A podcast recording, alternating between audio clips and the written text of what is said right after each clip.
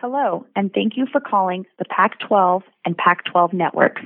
If you have a customer service question about Pac 12 networks, please visit our support page at support.pac 12.com. For all other questions, please leave a message and we will get back to you soon. Thank you. Record your message at the tone. When you are finished, hang up or press pound for more options. Hi, Larry. I'm uh, I'm pressing pound over and over again. I'm trying to get to your support line for your referees. How come it's not working? Just like DirecTV. My understanding is there's some openings in the refereeing for the Pac-12. Is that true? Where do I apply? What are the qualifications? Do you have an online application form? While we're talking about applications, do you have any any for DirecTV while we're at it? Do you guys have d- a difficulty choosing between your UW jammies and your USC jammies each night? How do you how do you make that determination? Maybe they're in their USC jammies, sleeping in their UW sheets. Which jammies do you target to wear? Yeah, I'm trying to reach David Coleman, the head of the officials, or has Larry Scott ejected him? Hey, Larry, I was wondering if we could get a new sponsor for the Pac-12. It's a shopping center called Target. But but then Larry, you would actually have to use the sponsor each week. You're listening to the Utah Man Podcast, bringing you the latest news and analysis for your Utah Utes. Now, your hosts, Cameron, Ryan, and Scott.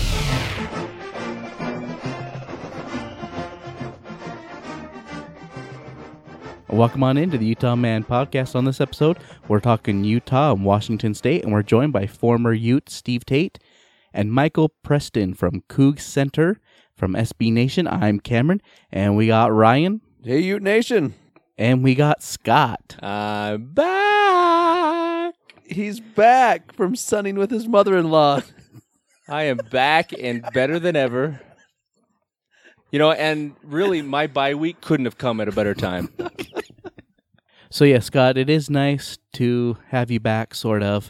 It was really nice last week, I Ryan. li- that I- we were able to I- talk I know, without right? getting made fun of, anyone stepping over us. Please, I listened to that podcast as I was driving home. My self esteem was so low, I thought about veering into oncoming traffic. Scott, because you were out last week, we'll let you have an open mic. Open mic. It's all yours. You sure? I don't want to. I don't want to like talk over anybody and like take up time. If let me let me paint a picture here for you. So I'm I'm in beautiful Lake Powell on a houseboat, working all day to get this. We're trying to get the satellites working so that uh, we've got a clear a clear uh, picture for the game. And the first half, it was in and out, just like the Utes. It was just we could see 30 seconds and then it would just go blank. It was so frustrating. It was just like us at the game. So then we got we got it on to a different satellite for the second half, crystal clear. I could see all of the drops in HD perfection. I'm not sure I've ever been more frustrated watching a football game in my life. And the worst part is I didn't have cell service, so I could not vent on Twitter after the game. Nor can I read other Ute fans venting on Twitter. It was kind of a tough experience, but uh, I battled through. I'm stronger because of it. I think I've calmed down. I think it's a good thing I wasn't here last week. I still probably would have been a little heated, but I think I've, I think I've calmed down. As you know, we did read your tweet, or not your tweet, your text from after the game that uh, pretty much called Whitt out. And then Those those are those were heat of the. The, the point shaving was my favorite part. Yeah, Did, the didn't we get NCAA in. investigated yet? because it it sure looked like we should have. No, it was. I don't. I don't even know. In all reality, it was a good thing I was not here last week, just because I'm not sure there was anything good that could come out of that performance outside of the defense. Defense continues to show up. Defense. I mean, this defense is is playing incredible. We, obviously, a big test for the secondary this coming week, but the defense is playing lights out. Defensive lineman with near pick six that the offense could not take advantage of. Many opportunities that the offense could not take advantage of. I know I listened to the podcast. You guys broke it down in quite detail.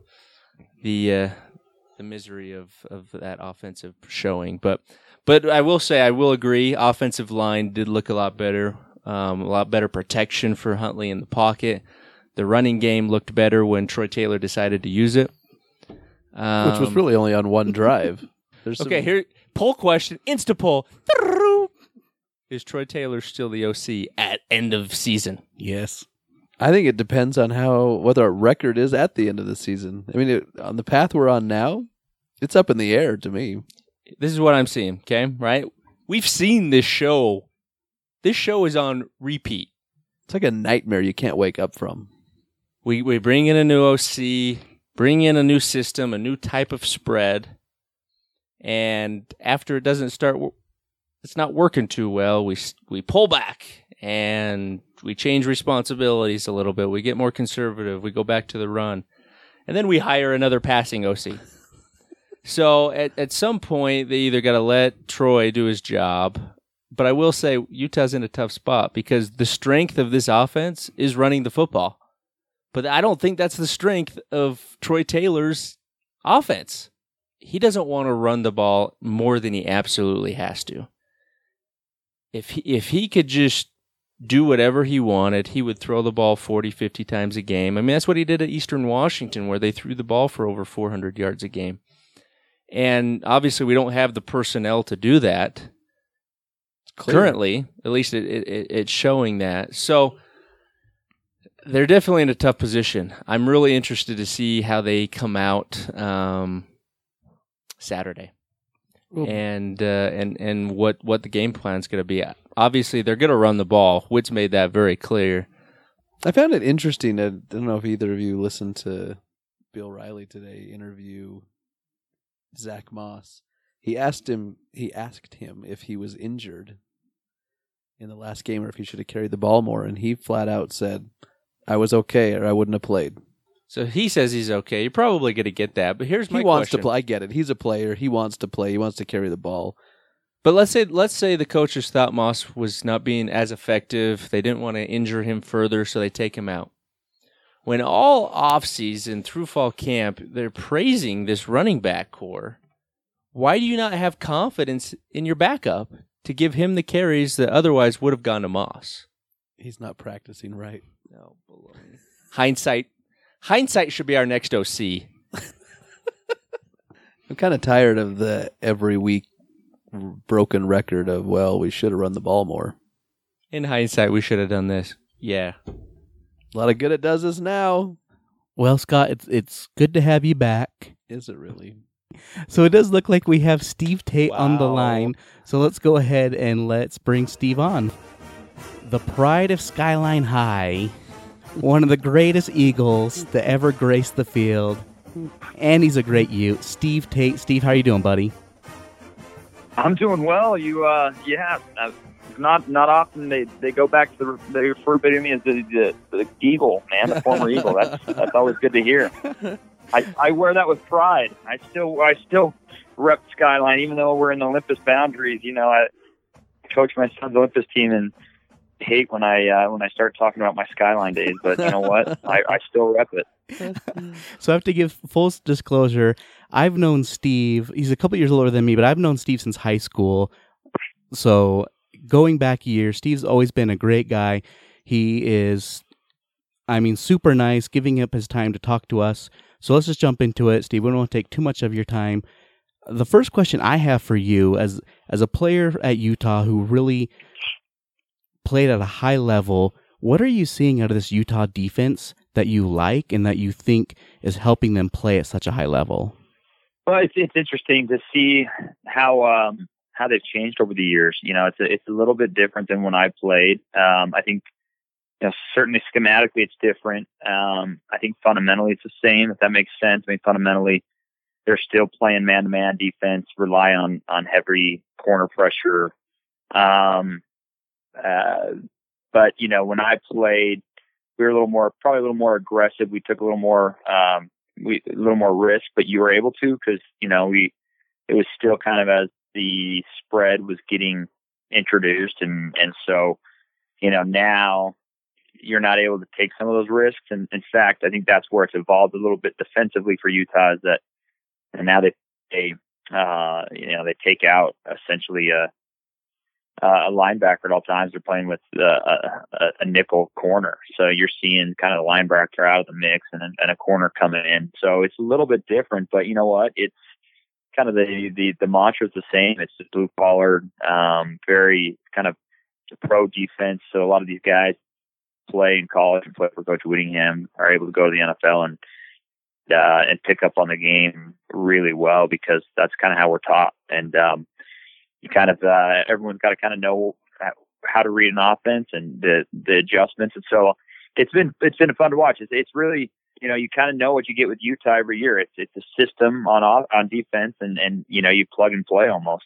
When you were playing, what kind of things did you do during a bye week, and did you use you know that two weeks to get ready for that for the next game or was that first week of the bye just basically getting kind of a break from football resting mentally and physically yeah a little bit of both you know if you hated it if you if you weren't um if you weren't a starter you hated the bye week because they treat the bye week for those that aren't starting as as more as like an extra spring a week of spring practice. And so you know it's full pads every day it's you know, uh, live drills and it, there's scrimmages every every day, and so you, you hated it. You know, fortunately, I was able to start um, three years at Utah, but my redshirt year, Fiesta year, you know, that's when I it was a, it was a little bit of a grind. You're just um, you're you're they're just using it as a, a developmental week for for a lot of guys, and so the starters that week are are, not completely off, but they're getting treated um, you know, it's interesting coming at the time when it is uh, for Utah right now and only having three games, um, just because you're not as you're not as banged up, but you know, you use as much as, much time you can to prepare. And I was actually up there today. I was actually up and, and last week. I know those guys, even in their body last week. I mean, the coaching staff's up there watching film. So any any any free time you get, um, you know, the, the more you became a uh, became a student of the game, uh, the you know better advantage you got on the field. So I was always putting in time in the film room and, and gaining somewhat of an edge on my opponent through through film. Hey, Steve, I'd love to get your take, uh, since you understand X's and O's quite a bit, about what's going on on the offensive side of the ball. Is is this uh, is this play calling? Is it execution? Is it wide receivers dropping the ball? or is it all of the above? Probably, yeah. You know, it it seems like a broken record at Utah. Um, you know, I, I just you kind of you, you got to understand just uh, essentially the, the formula that that this this coaching staff has for winning, and, and the formula they have for winning has been successful in years past. Um, that formula for winning, unfortunately, doesn't include a dynamic offense, and that's just the reality. I mean, if you go, if you've gone uh, through the years, and of course, I, I, I knew it firsthand because I played, but the, the, the keys to winning at Utah has never been about um, dynamic, high scoring, you know, uh, goals. That's just never there. That's just never been a goal. That's just never been a mantra. That's just never been the mindset. So the the, the keys to winning uh, for this particular, you know, uh, coaching staff has always been about playing fundamentally sound, play good defense, score in the red zone, don't turn the ball over, and play good special teams. And that's really, um, no matter what happens and they, they can go get the most dynamic offensive coordinator in the world. The reality is, is they're going to rely heavily on their defense. They're going to rely on field position uh, with their special teams, and then um, taking advantage when they get inside the red zone to take to take their shots. But up leading up until then, you know, it's going to be more.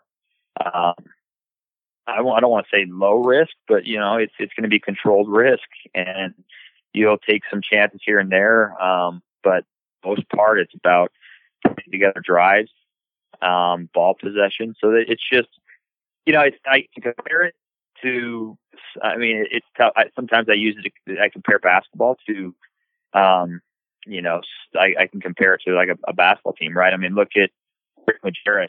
If you go back to the days, I'm, I know I'm, I'm aging myself with that, but most Utah fans understand they, most, most Utah fans can relate to that. You know, Majerus, was he ever about scoring? No, right? He was not mm-hmm. about. I mean, a lot of fans probably got disgruntled because Utah wasn't necessarily this this prolific uh, team when it came to offense, but he was all about X, X and O's and execution. And uh, a lot of times you saw um, an offense that would just set plays, right? And it wasn't the high prolific offenses. And so um, to, to kind of use that as an analogy, I think that's probably fair to say Utah's, you know, kind of that same mindset. And that's how they win. And, you know, the one thing you can't dis- discredit is this coaching staff, uh, you know, getting to bowl games year in and year out. But I think where the fans grow frustration certainly is taking that next step.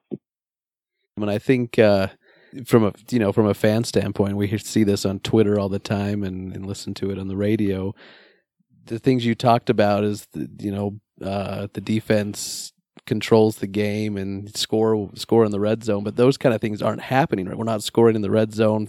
Even special teams isn't as great Yeah. this year as it has been in the past. So I think that's where the frustrations may be coming in. Yeah, I, would- I would agree with you. Um, I, I think you know it's, it's still small, somewhat of a small sample size. I mean, Washington's got a good defense. I, I, I you know, I, I can't defend the NIU game, and all you've got in addition to that is the the the Weber State game. So you have a you know somewhat of a small sample size, and and the one kind of outlier game is the Washington game against a really good defense. But you know, regardless, fans are uneasy with so far the lack of their ability to to put up points. Um, and uh, you know, certainly it's interesting. We're we're in the days. You know, when I played, you could you could get away with holding your opponent to 21 points and points and winning, right? But Mhm. but here in the Pac-12, y- if if you hold your opponent to 21 points, you know, if you're if you were to say before the game we're going to hold Washington to 21 points, I'd tell you we're going to win. sure, You know, yeah. it's just that that, but so you just you got to be able to put up points. I mean, the Pac-12 is is a point-driven conference, and you know it, it's not going to change anytime soon. It's always been kind of prolific offenses. Um, you, you always kind of you always have those those those uh, you know creative mindsets as as coaches, and so Utah's got to find ways to put points on the board. And that's you know that's the pressure they're facing right now. So t- definitely agree. Utah's got to put points on the board. You played quarterback in high school, so you and and uh, I know you did dabbled with it a little bit in college at Utah State, uh, and, and a little bit with Utah. But how does, in in your opinion, what would Utah need to do, or what do you see that maybe is may, could be a quick fix that if they just kind of tweak this or tweak that, it could help the offense kind of move the ball a little bit better. Oh, that's a loaded question. You know, I um, I I don't know. I, I think um, if you look statistically, Huntley's been fine statistically, right? But I think where the frustration grows is, you know, for whatever reason, it's not translating into the ultimate goal, which is to score points, and and uh, and they put themselves in you know pretty good position to do so. I, I think I think right now, if you were to look, they they don't they don't stretch the field they don't vertically they don't stretch the field right now and uh you've got to be able to stretch the field vertically. You know that's the only way you're going to soften up the, the the box right? And, and you know right now we know moss and how good he is running between the tackles but until you can prove to stretch the field vertically you're you're you're going to have a loaded box. And so and, and even you know the the I think if I, you know, I haven't looked exactly the stats, but I, I, I remember coming across one. I mean, I think the average pass right now Utah is having is it's like under 10 yards, right? I mean, they're just short passes and, and that's not going to stretch a defense. So you've got to be able to have vertical passing game. And so, um, you know, who's that guy for Utah? And then, and, um, I think that's what fans are dying to see is who's that guy that's going to stretch you vertically. I mean, Covey's going to give you your lateral game. He's going to give you your quickness. He's going to be your slot receiver, end around, you name it. That I mean, he's dialed. He's as good as anyone. But where's that vertical game coming from? Covey's not more of a vertical threat, and so um, they've got to they've got to develop that, and, and um, they got to take some shots vertically just to soften up some defense. Steve, jumping back to the defensive side of the ball, what uh, how, how is Gary Anderson coming back uh, affected, or yeah, I guess affected the or improved the defense? Oh, you know, I mean, Coach Anderson, you're you're getting a guy who he's he's he's right now. Gary Anderson could go. Well, first off, he, he was just out of Oregon State. He was at he was at Wisconsin. I mean, you're getting a a guy in your coaching staff who is probably a, a top five coach in the Pac-12. I mean, the truth is, Mhm. and here he is. He's, he's a you know defensive line coach. I mean, uh, one can make an argument. He's probably you know I, I said top five. I mean, I, I think you give him the, the right situation. Now I don't know if Oregon State was the right situation, but um, he's a he is just a, a top coach. He really is. He's proven that before. I mean, he changed the entire program at Utah State. Um, he was able to go to Wisconsin and win.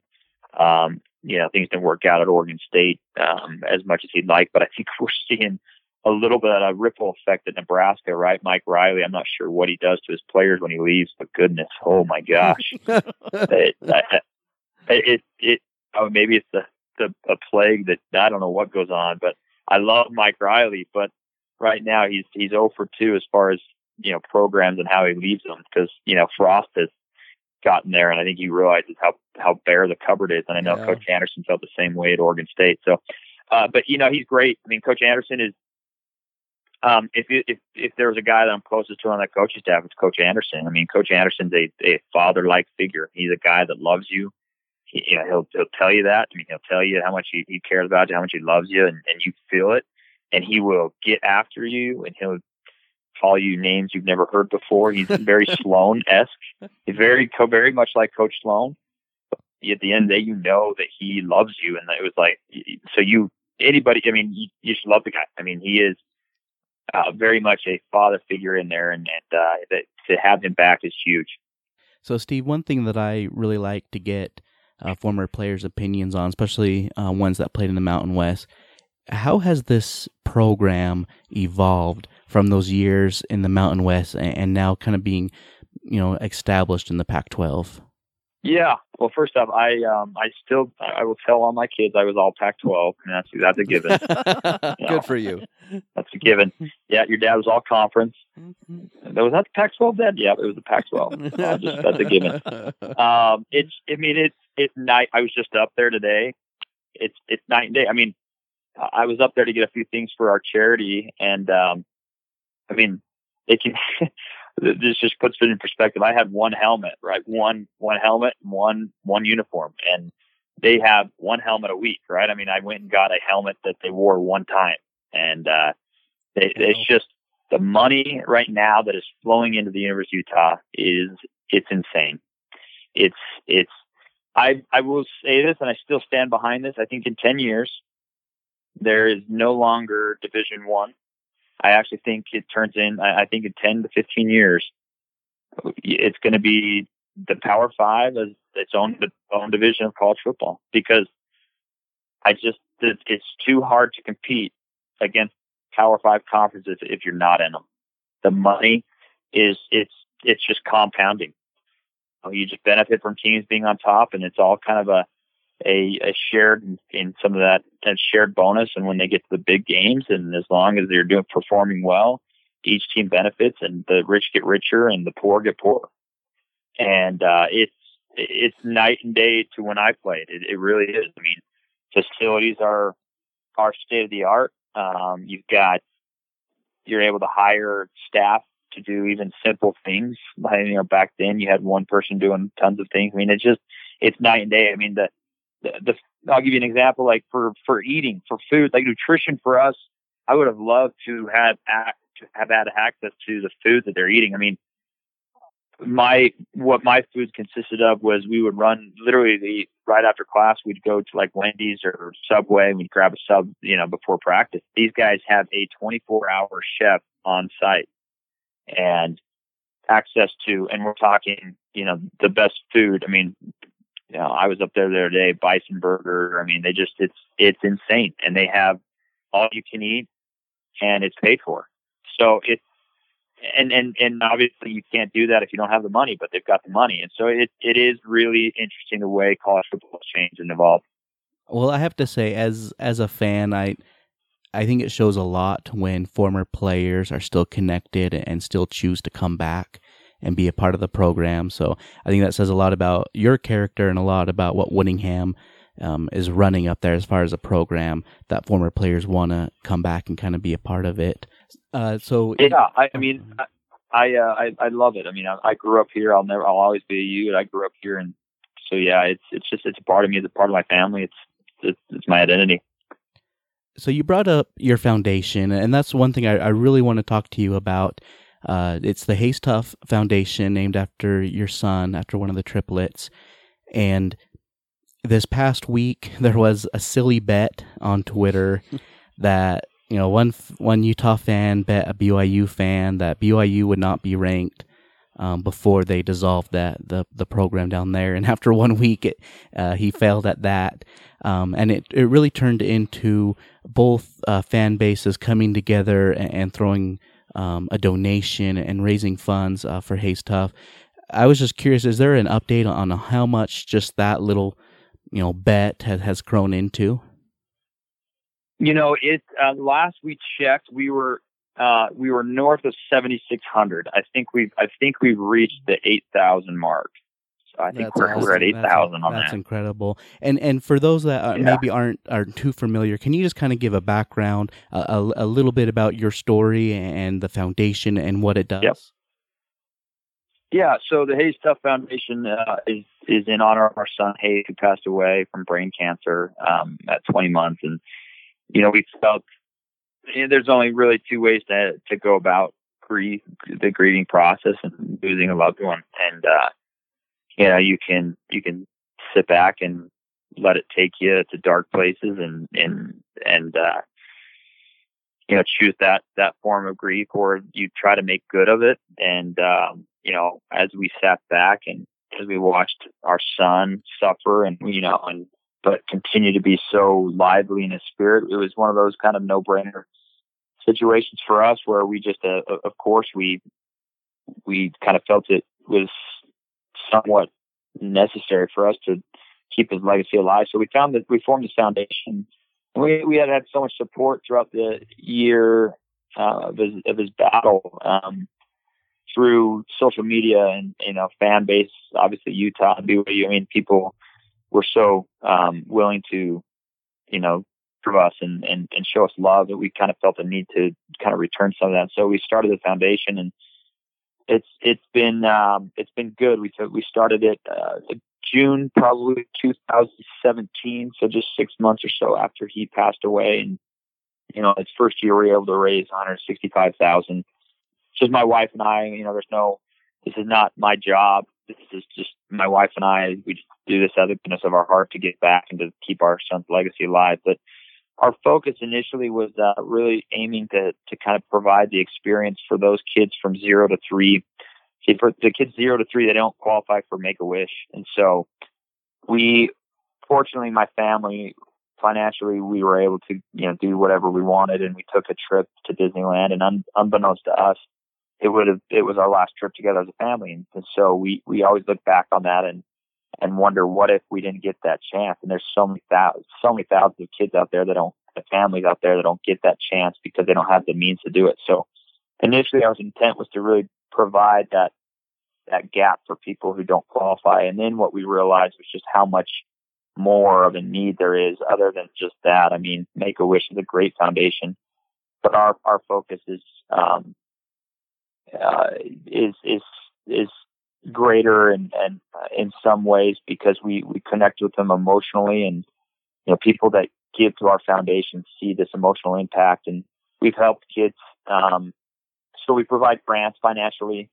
Um, you know, last year we were able to give out eight grants of $5,000 or more to families and four of which, um, of those kids, uh, four passed away and, and they were able to go some time with their families, one last trip together before they passed away while they're on hospice. And so we provided that uh, vacation. We've done, uh, I mean, you name it, we've done, we've bought kids, uh, teeth and, um, kids who, who lost their teeth through, uh, chemotherapy and had no teeth and they're in high school. And so we provided the opportunity to, uh, dental implants, uh, and service dogs for kids that socially were, um, anxious and, and didn't have the ability to communicate well with their peers because of just the side effects of chemotherapy. And so we were able to provide a, a service dog.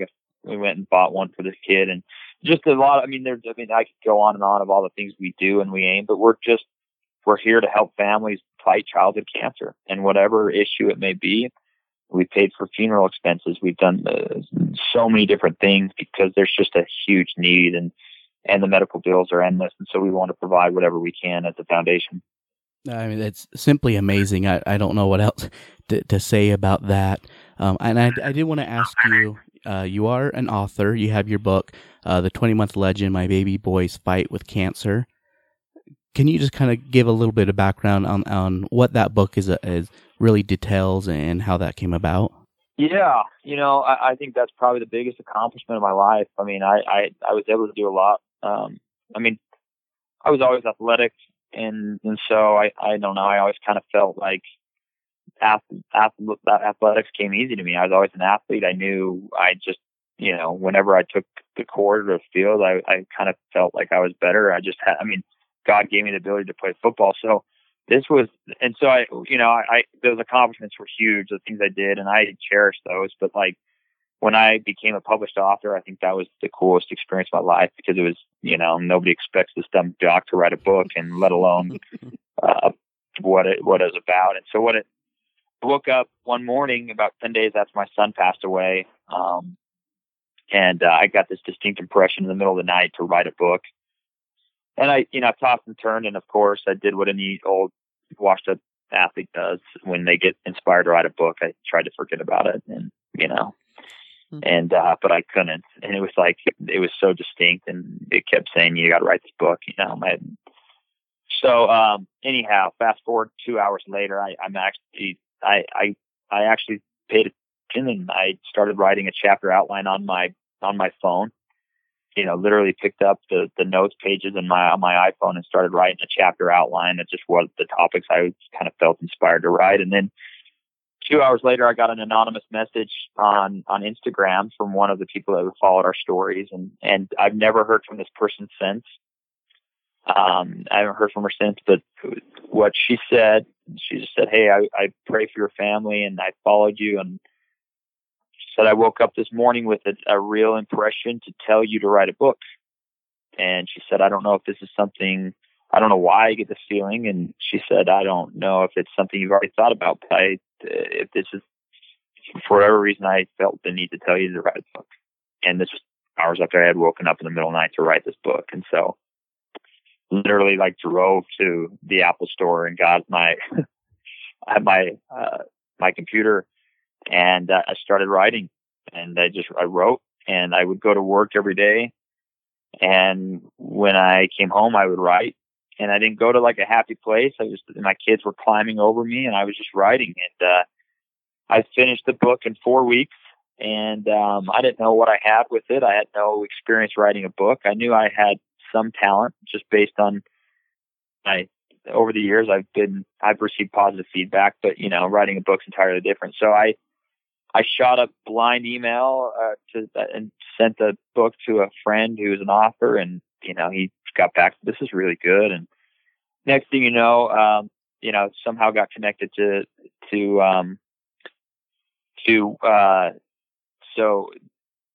I got connected to Covey, and uh, and and obviously the Covey family has has their history, and next thing you know, um, they were able to connect me with a uh, a a, a publisher and uh, not a publicist, an agent, literary agent, and and then next thing you know, like three months later, the agent pitched it to a publisher, and here I was a published author, and so kind of really cool, you know how it how it came about, um, but uh, unexpected, but it's been it's been a blessing for you know a lot of people who have read it. You know, I've the feedback I've gotten is that people read it and now their lives, their perspective is changed forever.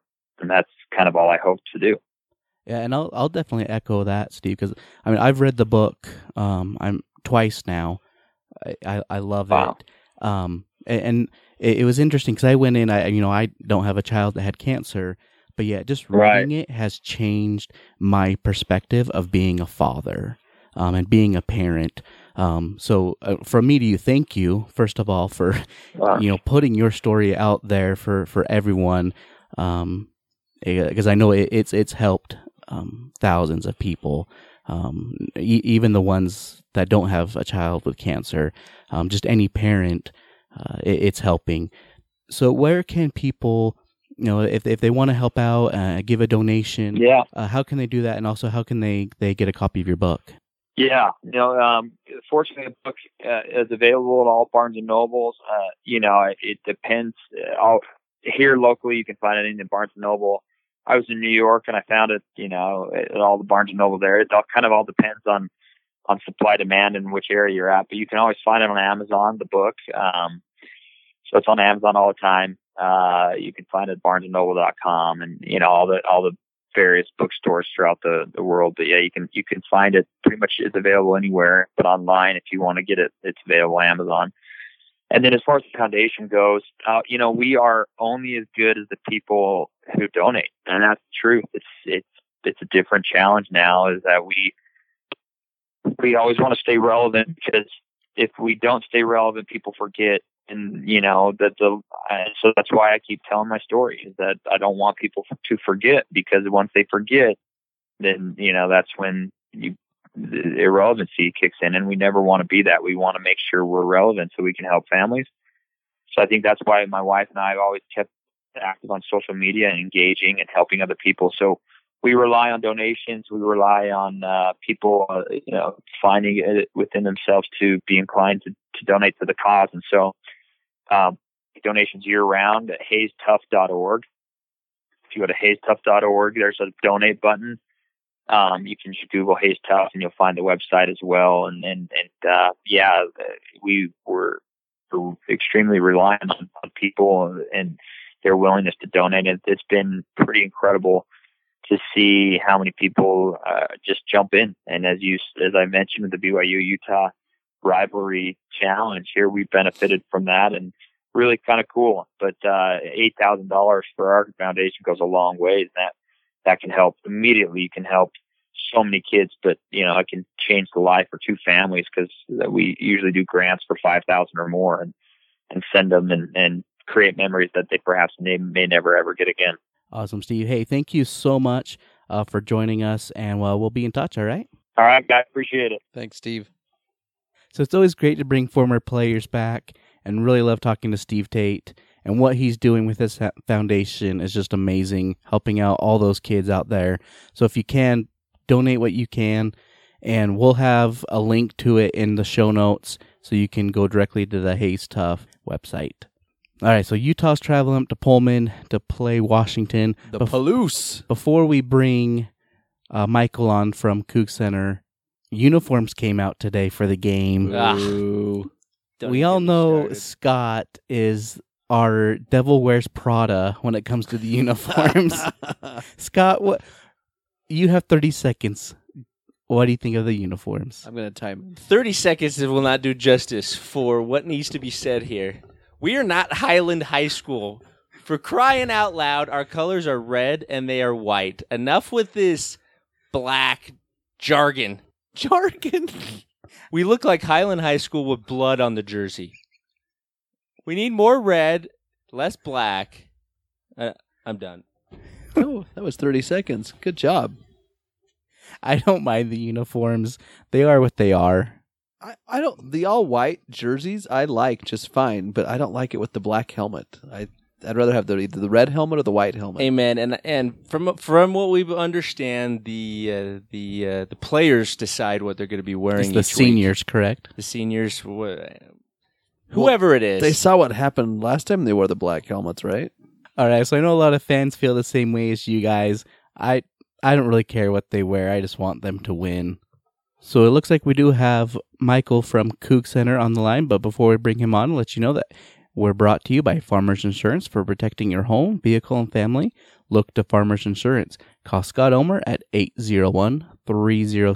801-307-4046. All right, join us on the phone from Coug Center is Michael Preston. Michael, how are you doing tonight, buddy? I'm good, man. How are you guys down in uh, down in beautiful the Wasatch Front, right down uh, in Salt Lake City? I've been there many times and yet to go to Red Iguana, which apparently is like a cardinal sin if you're visiting Salt Lake City to not go there.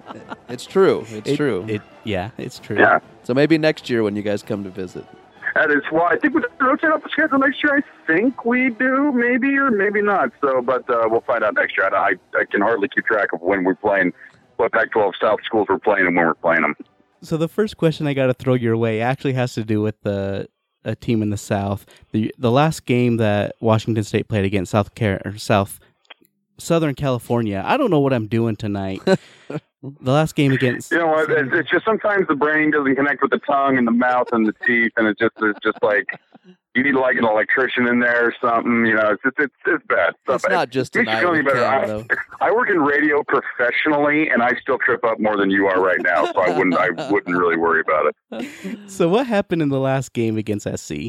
I mean, I think I it's encouraging from the standpoint of I think everybody who kind of really took a close look at this football team uh, before the season started. I certainly wasn't, you know, that hopeful for um, too many wins on the schedule. I thought this was a team that was going to struggle to win some football games uh, just because of how much they lost defensively. Uh, they did lose some talent on offense, but not quite as much. Um, so I think you know being up, uh, you know, it ten late in the first half, and then kind of stumbling out of the block a lot in the second half, and really having a hard time scoring. Um, but that second quarter and the beginning of the third quarter was very encouraging. I think if you're a Washington State football fan, just from the standpoint of these guys, you know, went down to USC on a short week and they moved the ball. Uh, 36 points is the most points they've ever scored at the Coliseum in school history. So um, it's certainly something that you know I, I was very encouraged by, um, especially with the question of how good Gardner Minshew was going to be before the season. We just didn't know what we were going to get um, out of him before the season started. So I think his performance last week, no interceptions, uh, took care of the ball well made some questionable throws, uh, but showed you why he's Uncle Rico too. So um, from that standpoint, uh, I think things were good. The defensive backs not very good at all. Lots of pass interference plays in the defense. Uh, obviously, some room to improve. But I, you know, it stinks to say it's a game you should have won, and it's hard to take a silver lining out of anything. But for as bad as I thought the team was going to be this year. 39-36 and USC needing to block a field goal with under two minutes to go in the game to win uh, is an encouraging step forward, I think, for a team that should be rebuilding right now. Yeah, absolutely. Just uh, when you, you brought up Minshew there, how how's he doing after that big hit that wasn't called targeting there towards the end of the game? Well, you know, if you ask Mike Leach, you're never going to find out because as far as he's concerned, everybody's happy and healthy. Um, and as a matter of fact, uh, most of the time he will leave guys on top of the depth chart who are actually out for the season. Peyton Pelluer was on top of the middle linebacking depth chart last year, despite the fact that he was hurt uh, quite severely and out for the year. So, um, the answer to that question is we have no idea, and we truly have no idea how he's doing. My assumption is that he, at the very least, you want to call it getting your bell rung. I think doctors prefer to call it a mild concussion uh, these days. He certainly, you know, that that uh, play he called, one call after that hit didn't make a lot of sense in that situation, especially for guys who's been moving the offense well all night and who's had some pretty decent instincts on when to call runs. Uh, it, it didn't make a whole lot of sense for any other reason than, uh, you know, he was not thinking straight. Um, nobody up here is particularly happy with the fact that that wasn't flagged. But then again, the Pac-12 officials have been maddeningly inconsistent on calling that this year, and it's just frustrating, especially from a guy like Porter Gustin, who he's a repeat offender with this, and he was just coming off a suspension for doing that. You know, you'd think you'd be wanting to keep an eye on him, and it looked intentional. I mean, it just Oh yeah. launching right at his head. It it looked bad, and the unfortunate thing is Pac-12, Pac-12 can't do anything about it because the flag wasn't thrown. Um, so it's I think it's disappointing from everybody. Mike Leach kind of made it known today in his press conference uh, that you know he had some things to say, but he can't say them because he likes money. Um, so you know it's. Uh, he didn't say the likes money part. I said that to be clear. Um, but you know, it's it's he. I, I you can tell he's not very happy about it, and uh, I think he's got every right to be not very happy about it. Yeah, I, and I completely understand where he'd be coming from there. I mean, and and you- I think you kind of answered my, my what my next question was going to be is how how are Cougar fans reacting to that non-call? Because as you may uh, you may or may not know, two of Utah's players got ejected for at least what we thought were lesser or at least less egregious targeting calls in the previous week. Yeah. No, I, I, I think we were all, we all had pretty much the same reaction. I mean, it was just, it was, I don't, I don't want to call it a dirty play because I don't know what Gustin's intentions were, but it looked pretty clear that he was launching right at Minshew's head. And I, you know, just from the standpoint of player safety being the emphasis, not only in the NFL, but the NCAA, and to see something like that, um, I mean, that, that is an, if, if he did that intentionally, that's about as egregious a, uh, of a play, you know, in terms of badness uh, as it gets in football. And uh, I don't think anybody was very happy. Um, it would not surprise me if Minshew's in concussion protocol this week. And I, I really don't know what we're going to see um, from quarterback uh, this Saturday. Hopefully he's back out there. Hopefully he's feeling better, and hopefully he's able to clear everything. It helps to get the extra day uh, to recover, obviously. So he, you know, he's going to have Saturday. Didn't have to do anything, and Sunday, um, I believe um, they practiced at night too. So he got all the way from you know Friday night that happening to him all the way to Sunday night until he needed to do anything. If he did do anything, because practices are closed, so we don't know um, if he did do anything on Sunday night. So luckily he had that extra day to recover. So um, fingers crossed he's on the field uh, this Saturday in Martin Stadium. So with Minshew, you know, he's a grad transfer, his first year, only year in the program. How is he grasping this Mike Leach offense? Um, well, I mean, to say the least, it, I, I think everybody's been really surprised because I think a lot of us were worried, you know, as the team, as he goes, kind of the team goes this year. And uh, so far it is, he hasn't missed a beat. Uh, he worked with Hal Mumme, who, of course, uh, kind of originated the air raid offense with Mike Leach uh, so many years ago. He worked with Hal Mumme over the summer for a few weeks to try to get a better grasp on the offense. And in high school, he'd run an offense that had some air raid concepts in it uh, as well. I think looking at his tape from East Carolina last year, it was pretty clear that East Carolina was just a pretty not very good football team. And when you have weapons like Washington State does on the outside, I think some people have argued that this is the best receiving corps they've had in quite a number of years. So he's got certainly got weapons to deal with. Um, you, you know that, or rather that he didn't have uh, in Greenville. So um, I, I think, but we've still been all very surprised by how quickly he's picked it up and and how well he's playing. And it's been a very pleasant surprise because we that was one thing we were very worried about uh, coming into the season with Tyler Hilinski's passing was you know who who was going to step into this role, who was going to take over, and he came into school in June and he put his foot on the gas and he has not stopped. And he certainly, it, he seems to be a big leader of the offense and he seems to really just, you know, have their attention, so to speak, and to, to really be the guy who's in charge of that offense this year. You mentioned the weapons that he has um, on the offensive side of the ball. Mhm. And I think that's one thing with Mike Leach and, and Washington State is year after year, it's just a, a wide receiver steps up. Who are maybe some of the Mhm. wide receivers uh, that are really shining this year that maybe Utah fans should should be looking for? So Tay Martin didn't have a very good game against USC. He caught three passes for just one yards, but he is the guy um, for Washington State. He's certainly the guy who Minshew has the best rapport with. Um, he's quick. He's athletic. I mean, he goes and he gets the football, and Minshew trusts him implicitly. I think that was part of the offense we were missing last year with Luke Falk. Luke Falk really needed someone to be open to throw it to him, and Gardner Minshew just throws the ball at Tay Martin, even if he's draped by a defender, and just trusts him to go get the ball and uh, he frequently does. So he he's really the guy you need to keep an eye on. Dezmon Patmon has finally it's this is junior year. We've all been waiting for this from him. Finally scored his first collegiate touchdown last week, and he seems to really have taken a big step forward from last year, which was encouraging. I think we were all really rooting for him uh, to to make that next step. Uh, Jamire Calvin is a slot receiver, also very athletic, very quick. He's made a couple of sliding catches uh, so far this season, and he's just a guy who's going to go get the ball uh, no matter no matter where it is. Easop Winston Jr. was their leading receiver last week. Uh, he's a transfer from I think City College, of San Francisco. Sat out a year, um, and he had a really good game. A little shorter than you'd expect on the outside. He's only five foot ten. Uh, but he certainly plays a couple inches taller than that. And then I think one other name uh, on the inside to keep an eye on is Renard Bell. His speed, or is actually Travell Harris. He doesn't catch too many passes, Renard Bell too, but we'll talk about Travell Harris. He ran a kickback against Eastern Washington for a touchdown. Hasn't caught as many passes this year, but he's probably the quickest receiver Washington State has. So if he can get the ball in some space, uh, he's going to go an awful long way. Moving to the other side of the ball with defense, I, I thought coming into this year, Washington State kind of lost a lot of guys, especially guys like Hercules, uh, that Yep. big impact players. Uh, a new defensive coordinator comes in. How's that defense coming along? I, from an outsider's perspective, I think it's it's better than what people were expecting.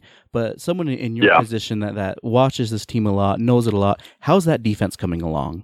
I think, like you said, it's better than we expected. And, you, and you're right about Hercules Mata'afa. I think Utah fans know his name very well from last year. He was living in the youth backfield, and that was a big loss uh, for Washington. I certainly don't begrudge him for going to the NFL draft. He unfortunately tore his ACL, so he's not on any team right now, and he deserved it. I mean, the kid was as monstrous a football player as they've had on defense in a decade. Um, I, I think I'm encouraged from the same point of, you know, this has been Tracy Claeys' bread and butter for basically his entire career. He's been a defensive coordinator. Um, and after he was let go at Minnesota, I, I, I think I kind of view this as this is a bit of a reputation rebuilding project for him, and that's fine. You need to go to a place like Washington State where you can rebuild your reputation before you go somewhere else. But it also may be the case that he's just comfy staying at Washington State. He's done a lot with his defense this year that we were not expecting because the defensive line is paper thin and there aren't a lot of good guys up there. They don't get a lot of great pressure on their own. And I think that was something we were worried about coming in off a pretty soft non conference schedule. You meet the athletes USC has, and it's very clear that these guys are going to have some trouble uh, in Pac 12 play. Luckily, the linebackers are back. Peyton Pelluer, who I mentioned earlier, was out of eligibility. The NCAA gave gave him a 60 year of eligibility, so he's back. Jahad Woods is also there. Justice Rogers, Hunter Dale, Patrick Nunn. Those guys up front really make a difference. And uh, Tracy Claeys has shown some exotic blitzes this year. He's blitzed at some weird times. I don't think he blitzed enough against JT Daniels last week. I would have liked to have seen a little more pressure put on the Trojans quarterback, but so far this year, I think they're performing better than we expected. They're certainly not the stronger unit of the two when they they definitely were last year. They were definitely the better of the two units.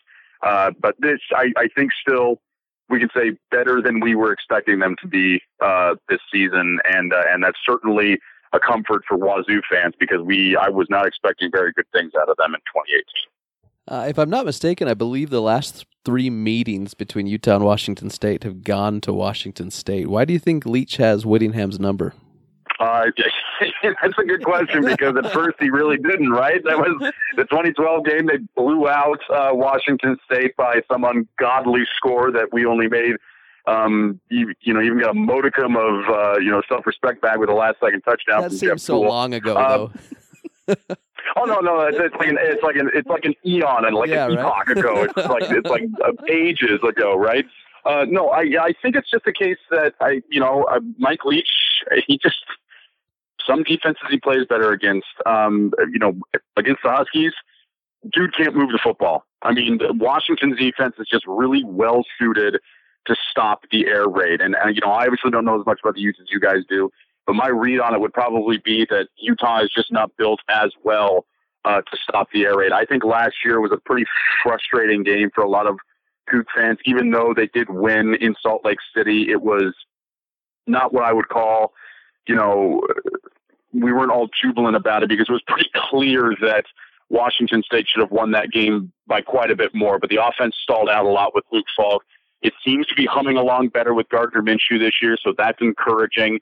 Um, but I, I also remember that comeback victory in the rain down in Salt Lake City. If I, I think it was like 2014 or so. Yeah, it was 2014, I think, uh, when they came back from I think four touchdowns down. But um, it, I think it just is the case that maybe Mike Leach has athletes that you know Kyle Whittingham's defense has a hard time covering, and I if the issue with Utah's defense, if they have one this year, I know they've been very good so far in three games. If they have a problem covering receivers, this is going to be a challenge for them again. I know they had a slight problem with it last year, but again, you were dealing with a quarterback who, for some reason, regressed a long, long, long way from where he was. And Gardner Minshew, I've I've been comparing him a lot to 2014 Connor Halliday. He is much more like Connor Halliday. Doesn't quite have the arm Connor Halliday did, but he's got much better, much better ability to run. But they both have the same quality in that in this offense, I'm going to throw the ball in there. You're going to have to do something about it. And if you don't, I'm going to keep throwing it in there because until you stop it, I'm going to make you pay for it. And even if you do and you pick it, I'm going to do it again because I'm going to fit the ball in there. It's just, it's like we've been called, we call him Uncle Rico. That's his nickname, like the guy from Napoleon Dynamite, because he's going to throw the ball over that there mountain. And if he got in the fourth quarter, he, they would have won state. And he, that is just the mentality. I'm going to win this football game, whether you want me to or not. And that's probably a really good mentality for this football team this year. In a year where they're rebuilding, a year where they're not as good, you know, they're maybe better than we, they thought they were going to be. Um, it's good to have someone with that kind of attitude that's just, you know what, screw it. I'm going to throw the ball. Stop it if you can. Of course, you have to bring up the game a few years ago in Salt Lake when they're up by a couple Well, touchdowns. you know, Utah fans talk about that every single year, and especially when when Washington State and Utah play, it always gets brought up. So Yeah. it's Mhm. one of those things that will never die with Kyle Whittingham. Yeah, yeah. Well, I, I know I know it's been a frustration uh, down there because Kyle, ever since we moved to the Pac-12, it's you know it's been what pretty consistently eight or nine wins every season for Utah. So it's been a I know for us that season that was you know one of like three wins I think. So it was definitely uh, it was definitely a turn in the right direction and at least provided some uh, temporary happiness because uh, they went out and got their butt kicked like the next six weeks in a row. So um, so at least a brief respite from the from the tush kickings that were coming Wazoo's way that year. You're welcome. Yeah, yeah. and have you gotten have you gotten the muffin basket? I could have sworn I sent one down already. I apologize if it didn't get there yet.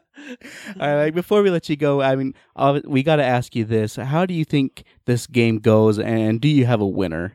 I, you know, it's like I think it opened a one point favorite for Washington State, and it got bet up to about minus two or so. So really, what that means is you're a three point. You get three points for being the home team. So really, this is about a pick 'em uh, in Vegas. I know Utah's defense is probably going to be the best one. Actually, no, I can say it is the best one Washington State will have faced all year. Um, the question is whether Utah can beat WSU's defense where I know they can be beat, and that is in the rushing game. And I know Utah has a good rushing attack. Uh, WSU's defensive backs weren't great last week against USC, but again, you're talking about, you know, I, it's those SoCal athletes, and those guys are just stupidly good. I think it's close. I think it takes a while, you know, to to really, you know, kind of feel out who's going to win this football game. But again, I think it stays close to the end. I think Wazoo ekes it out by a field goal. Call it something like thirty to twenty-seven. Um, but it, it's going to be. It would not surprise me if Utah won. It would not surprise me if WSU won. I truly, you know, I, I lean towards Wazoo because I went to Wazoo, but I, it would not surprise me uh, no matter which direction this game went. And Mike, uh, for Utah fans that want to follow you during the game on social media, where can they find you?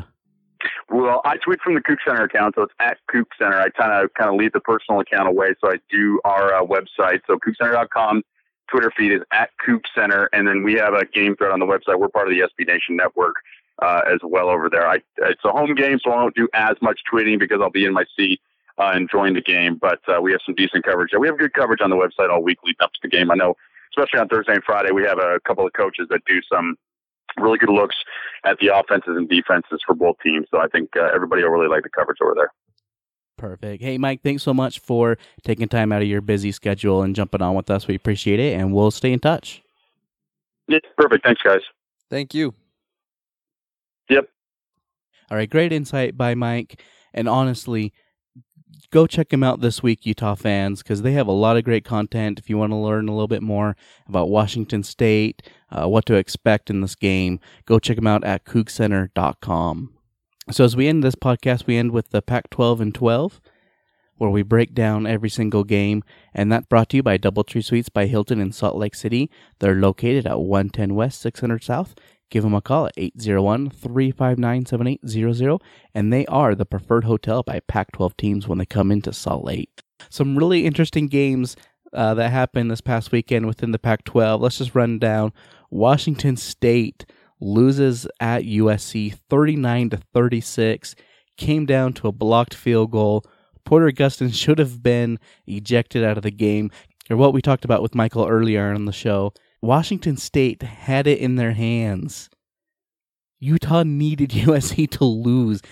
And credit to JT Daniels stepping up and making plays where he needed to. So USC gets that win 39 to I think 36. the officials stepped up and, and, made and a play, credit to the men in stripes. Um, you know they uh, they performed exceedingly well, making Larry quite proud, and uh, allowing uh, blocked field goal to take place. I think he slept in his maroon jammies that night. Arizona comes away with a victory against Oregon State 35 to 14. Oregon State, man, that is Arizona's back. So I will give credit to Arizona. Their offense did look better. They did a lot of things to let Khalil Tate be successful, something I wish Troy Taylor would do with Huntley. Uh, they let him make easy throws, but he's still not running the ball, I I think, as well as did last year. But Oregon State couldn't stop Arizona whatsoever. So Well, uh, just to throw a little caveat in here, it was against Oregon State. Very true. So 35 to 14 for Arizona. Next game, Stanford at Oregon. Stanford, man, What a down by that 17 at halftime, came back win in overtime 38 to 31. Only time they led in the game was in overtime. I everyone thought the Ducks were going to come away with the victory. All they had to do was knee the ball, run the clock out. They ran it and fumbled and Stanford took advantage. Came down, tied it and then won it in overtime. It, a great game. Great game. I mean, at one point it really should have been 31-7 Oregon, which would have put the game away. The touchdown gets reversed on the very next snap. They uh, they snap it over his head, pick it up, scoop and score for six points, and that momentum was crazy to see what Stanford could do after they got that momentum. And a great game. Yeah, that's that's a brutal, absolutely brutal loss for Oregon. I'm still really not sure what's going on with Bryce Love. He's not having the dominating season that he had last year. So he we- has an undisclosed injury. it'll be really interesting to see what he does the rest of the season um, in league play. And then the last game of the night was Arizona State loses at Washington 27 to 20. They hung tight. Herm Edwards had great clock management through the whole game, but Washington just more talented team put them away 27 to 20. So this week's games UCLA at Colorado. UCLA is a dumpster fire right now. I don't even know what to say. You have the starting quarterback's dad calling out Chip Kelly, saying he's a lousy coach. Then you have Modster transfer out this week. Oh, I I did not hear that. Where'd he go? I don't know if I Uh, heard where he went. He can't go anywhere, right? Because it's mid-season. But he has But officially he's left he's the officially program. transferred out the program. I think Chip Kelly referenced that he might go one year at uh, a lower level and then come back um, to a P five Is after isn't that. that UCLA? Ooh. This program right now, you know. Uh, BYU still hanging off their win over Wisconsin two weeks ago, traveling to Seattle to take on the Huskies. I think that game will be pretty interesting because I think after that Wisconsin game, people won't take BYU as lightly um, as they were last season. The next game, Oregon's traveling to Cal again to see how Oregon can bounce back after that disappointing loss. Uh, a game that was in their grasp last week against Stanford. Oregon State traveling to play Arizona State. Stanford going to Notre Dame. I think that will be a great game. Should be a good game. Yeah, it should be a great game. Um, I think this is the first time, if I'm remembering right, like since 1940s, that Notre Dame and Stanford have met, both being undefeated. So a lot on the line for both programs, and obviously, uh, Pac-12 needs a, a high-profile win to to keep uh, keep some positive momentum on the West Coast. And then the last game is USC is traveling to Arizona. As we close out our Pac 12 and 12, we pick three games. So the first one we're picking is BYU at Washington. Washington's a 16 and a half point favorite. Scott, where are you going? I'm going with uh, the Huskies on this. Uh, BYU. BYU's actually played. They've looked really good on the road. They have not looked good at home so far.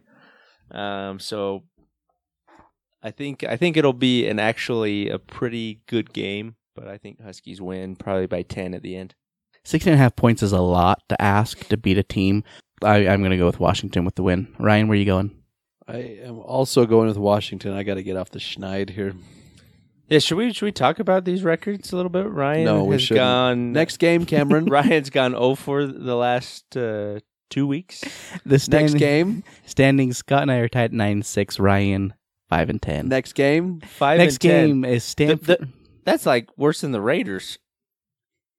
Next game is Stanford at Notre Dame. Stanford's a three point favorite right now. Scott, where are you going? Oh, that's a tough. I, I'm I'm gonna go with Notre Dame. Um, obviously, rooting for Stanford. Would like to see Stanford do it, but I, I, that's kind of an emotional win, and you got to turn around and, and play a very good Notre Dame team. Um, obviously, Stanford continues to surprise some people, so I would not be surprised. But I, my pick's gonna go with Notre Dame. I'm going to go with Notre Dame as well. Uh, frankly, Bryce Love just isn't the same Bryce Love that we're used to seeing. Not so fast, my friends. Stanford pulls the upset on the road. And then our last Pac 12 game we're picking is USC at Arizona. USC right now is a three point favorite. It's been hovering around two or three points. Scott? I'm I'm, I'm actually hoping that uh, they get uh, kidnapped over the Mexican border. Both schools? Both schools, but since that's probably not likely to happen, I'm going to go with USC. I think this game's going to be super close. JT Daniels had a, a good game last week. Again, I don't know if he can do that again back to back weeks and on the road. He definitely can't shave his stash back to back weeks. That being said, I, I'm going to go with Arizona. I think they have Ooh. some things figured out. I'm going to go Arizona, right? I'm with you, Cam. I think uh, I don't think USC is all they're cracked up to be right now. You just got the kiss of death. Ryan agreed with you. Arizona in the upset. Bear down. Our last game, we have Utah traveling up to Pullman, Washington State. We have a game this week. Woohoo! This game's really interesting. As as Michael said, this game has been a one two point favorite for Washington State. I've seen some sites that have Utah as a one point favorite.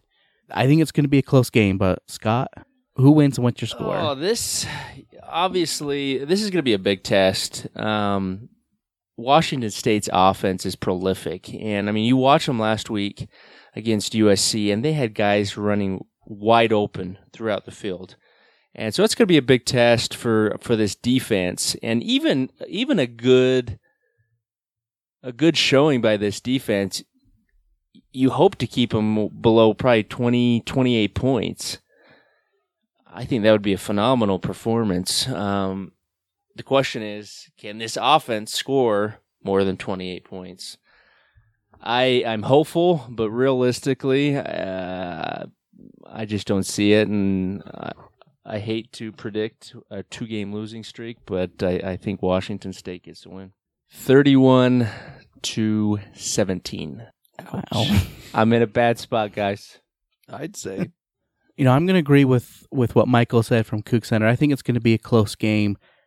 I'm a homer. I'll admit. I think in this bye week, Utah's figured some things out. I'm going to say Utah wins 27 to 24. Ryan, where are you going in this game? Oh man, I'm torn. Uh, I think I'm a little. I'm not as confident as Cameron that they've turned it around, but I'm more confident that the defense can step up and hold a, hold Washington State to a reasonable amount of points, at least enough that you, we can score a little bit more to beat them. So I'm gonna say Maybe we can get to double digits this week. I'm gonna say Utah wins twenty to seventeen All right, so that's going to do it on this episode. Ryan, where can people find you on Twitter? at Drum and Feather. That's drum, the letter N, feather. And Scott? You can find me at Uman underscore forever. And you can follow me on Twitter and Instagram at Utah Man Podcast. And you can always catch us on iTunes, Stitcher, Google Play, anywhere you can find a podcast, we're there. And at our home at UtahManPodcast.com. And hopefully Utah gets a much needed win against the Washington State Cougars. And go Utes! Go Utes! Go Utes, will be teladakayai.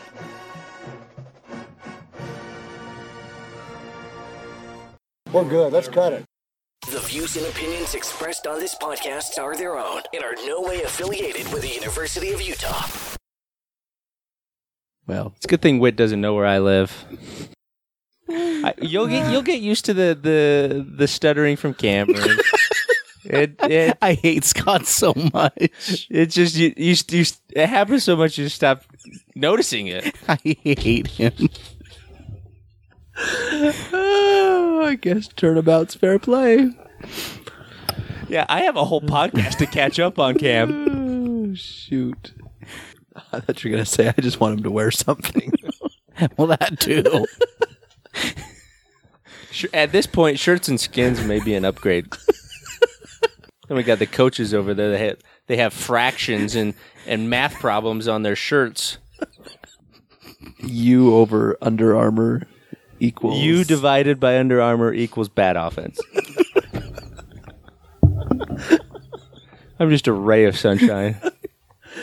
My bye week has not ended. Apparently, that vacation didn't do him well.